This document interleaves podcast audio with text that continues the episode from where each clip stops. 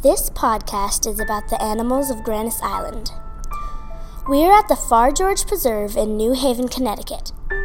Come join us as we travel down the trail, through the woods, and over the salt marsh and into Grannis Island. We will explore the numerous habitats and discover many different animals. Grannis Island wasn't always how it is today. Let's talk to Nick Bellantoni, the state archaeologist, about the animals that used to live here. Dinosaurs were in Connecticut 160 million plus years ago. But when dinosaurs were here, New Haven wasn't here. Well, what I mean by that, it wasn't here on the globe. New Haven in this area was down by Cuba. That means we were near the equator. And that also means it was tropical. And that also means that's why there were dinosaur reptiles here, because this was a tropical land. So it's a lot different. We've moved up what's called plate tectonics or plates up on the globe. If you take the Earth and you shrink it down to an egg, we live on the shell.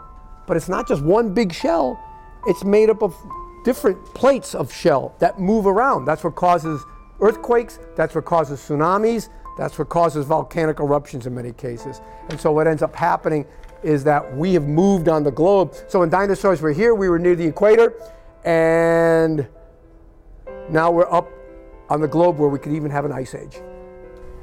Let's talk to Ben Breton from the New Haven Historical Society. Ben is a specialist on the Quinnipiac Indians. We do know that like 10,000 years ago there were 300 pound beavers here and mastodons, right?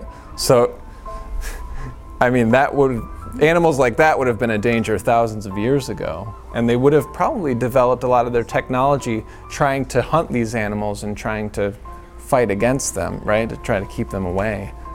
They absolutely did have tons of beaver pelts here. Um, and the Dutch um, had come through um, a man named Adrian Block was a famous Dutch explorer, actually came through this area in 1614 and began establishing trade in Connecticut. As you know, the Dutch were in New York, right? What was New Amsterdam at the time? New Netherlands. So he had been trading with the Quinnipiacs, and in the 1620s, the trade really picked up. And by the early 1630s, the number of beaver was down quite a bit. By the time the English got here, and one of the reasons they came here was to get beaver pelts. Really, most of them had, were gone. Beavers actually went extinct in Connecticut in the 1700s. They had to bring them back in from elsewhere. The only um, domesticated animals that the Quinnipiacs had prior to European arrival was the dog. When you go to the old world, gosh, in the old world they domesticated horses and cattle and sheep and goats and pigs. But in the new world, many of those animals died out during the Ice Age, like horses. And so, you know, we didn't have a lot of good animals, and Native Americans didn't have a lot of good animals that they could domesticate. What happens is the dog, the wolf, is up in the Canadian areas and Siberia and Alaska and that area, and they start to become domesticated very early. Actually, we see domestic dogs going back to Asia and Africa very early. Um, humans didn't get into North America till very late and they brought the dog with them. So dogs uh, descended from wolves actually came over with human groups from Asia when they crossed through what is today uh, uh, Siberia, Alaska, and into what you would call the United States. They caused much problems. Well, I should say it was the Europeans that caused the problems with the dogs because they would allow their hogs, their pigs, to graze in unfenced areas and eventually they even passed a law because they were causing so much damage, these pigs, on the Europeans' property, that they would say you have to put them five miles out of town. So they would mess up the Quinnipiac's oyster beds, um, and uh, they would also mess up their, their farm plots. And the Quinnipiac dogs would attack the pigs and kill them. And then the Europeans would say, Your dog just killed my pig. You know, now you have to pay me back for my pig. Long ago, in the evenings, the Quinnipiac Indians on Grannis Island would sit around the fire and listen to their medicine man tell legends. Fox Running will share one with us. Once, long, long time ago, the bear was walking down the trail and he came across the fox and the fox was dragging up the trail a whole string of fish. And he said to the fox, where did you get the fish? Now, of course, this was wintertime. He says, oh, I went down to the lake and I stuck my tail in the water. And every time a fish came along, I would yank it out. And pretty soon I had a whole string of fish. So the bear said, well, gee, that's a pretty good idea. I think I'll go try that. What the bear didn't know was the fox had stolen the fish from a Native American fisherman that was fishing at the lake. So the bear went down to the lake, and by the time got, he got there, of course, the fisherman was gone. And he stuck his tail in the water. And he sat and he waited and he waited and waited, and nothing happened. And the water froze around his tail. And when he got went to get up, he pulled his tail off. And that's why to this day the bear has no tail. The Quinnipiacs used everything that they could from the animal.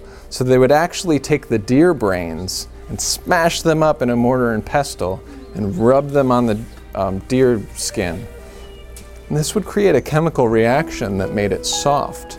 Another thing that I've been told is that they would use the deer hooves and since they tried to use everything that they could from the animal, they would actually take these deer hooves and put them inside a dried out gourd, and you could kind of shake that as a mu musical instrument. And that's something that I have from oral history. That's not something that, I, that I've read about anywhere. We interviewed Lucien Bouffard, who is a naturalist and works for the New Haven Land Trust. He has been to Grannis Island many times and thus knows the animals there very well. Grannis Island starts out salt marsh at the lower end of the spectrum and then moves up into um, lowlands and then upland habitat. And so uh, along with each different zone that that habitat, particular habitat occurs in, there's a particular set of plants and animals that live in that zone. And so in the salt marsh, some of the reptiles that would be there would be diamondback terrapin and they would need to go on land to lay their eggs and then go back into the water. The eggs would warm up on a sunny bank of Grannis Island over the course of the uh, period that they need to be incubated by the warm sun and inside the earth. They would hatch and then emerge and then go back into the salt marsh. So there's a mixture there where the diamondback terrapin would need to move up onto land. There probably is a lot of salt water out on Grannis Island and that water is plentiful, but it's not able to be used by mammals. So the vegetation, the, the vegetarians that are on Grannis Island are going to be uh, the woodchucks um, and the rabbits, and those animals will be getting their water from the, the plants that they eat. And the rats and the mice and things like that, they will also be getting uh, water from the grubs and the beetles that they eat on the ground and the vegetation as well. I saw a red fox with a woodchuck hanging from its mouth. And it was, you know, pretty recently picked up by the red fox. And then the red fox trotted off into the uh, wilds of Quinnipiac Meadows Nature Preserve. So that is one particular food chain that I saw there. I saw a direct relationship between the woodchuck and the fox. But other elements to that food web would be that that osprey or the, the American eagle may prey on that woodchuck too. And that woodchuck is going to eat vegetation, um, such as um, that uh, quaking aspen that's there or the gray birch. And other animals that may live on the quaking aspen and the gray birch could be caterpillars or rabbits, or even some of the birds that would live on those organisms. So those, those, um, those birds may be food for the red fox as well. So those, th that energy, those energy pathways where something is being eaten by another thing will be um, many and different in Quinnipiac Meadows Nature Preserve. there is a measure of protection that's offered to the animals that live on Grannis Island that don't have to move anywhere else in order to get what they need to or survive. So food, water, shelter, and space is the name of the game. And um, if those animals can find all their food, water, shelter, and space on Grannis Island, they're not going to have to move. This is scat that we found from a coyote. Because there is a lot of bone in the scat, it turns white from all the calcium. Coyotes are a particularly social creature and they will get together and they will pack or they can be solitary or in pairs. And they do communicate. They do um, bark, um, they do howl in the wild. Um, they like a particularly large home range which is the amount of area that is necessary in order to sustain them with food, water, shelter, and space. So uh, their lives are lived partly on Grannis Island and partly on the nature preserve close to Grannis Island. And they will use the train tracks as a corridor to go back and forth uh, from other areas of New Haven. Um, the coyotes will eat anything that they can get their their, their canines on. They are opportunist scavengers. So everything from carrion, which is dead stuff, already dead stuff, whether it be roadkill or killed by a train or naturally dead, they will eat that. They are omnivorous, which means that they eat both plants and animals. So they will eat everything, including berries on trees and shrubs, to uh, meat such as mice, rabbits, and etc. There's a geographic isolation that occurs when one lives on an island. And uh, it's bordered by water some of the time. And then uh, those animals that live there will need to be independent of the surrounding environment because they are isolated. So there may not be as many animals on the island as there are on a larger parcel of land like the shore of the Quinnipiac River as it's connected to New Haven. There are rabbits out there and they do live underground. They will burrow and uh, they will um, raise their young underground. There may be the occasional woodchuck that will live underground. This possum is living in this hole and what happened here was the tree got a disease and um, the only, the, really the only thing living on the tree is about the on a tree like that, it's really about the first two inches inside the bark. There's um, tissues in there similar to our, our, our veins and arteries that are just inside that, the bark of that tree.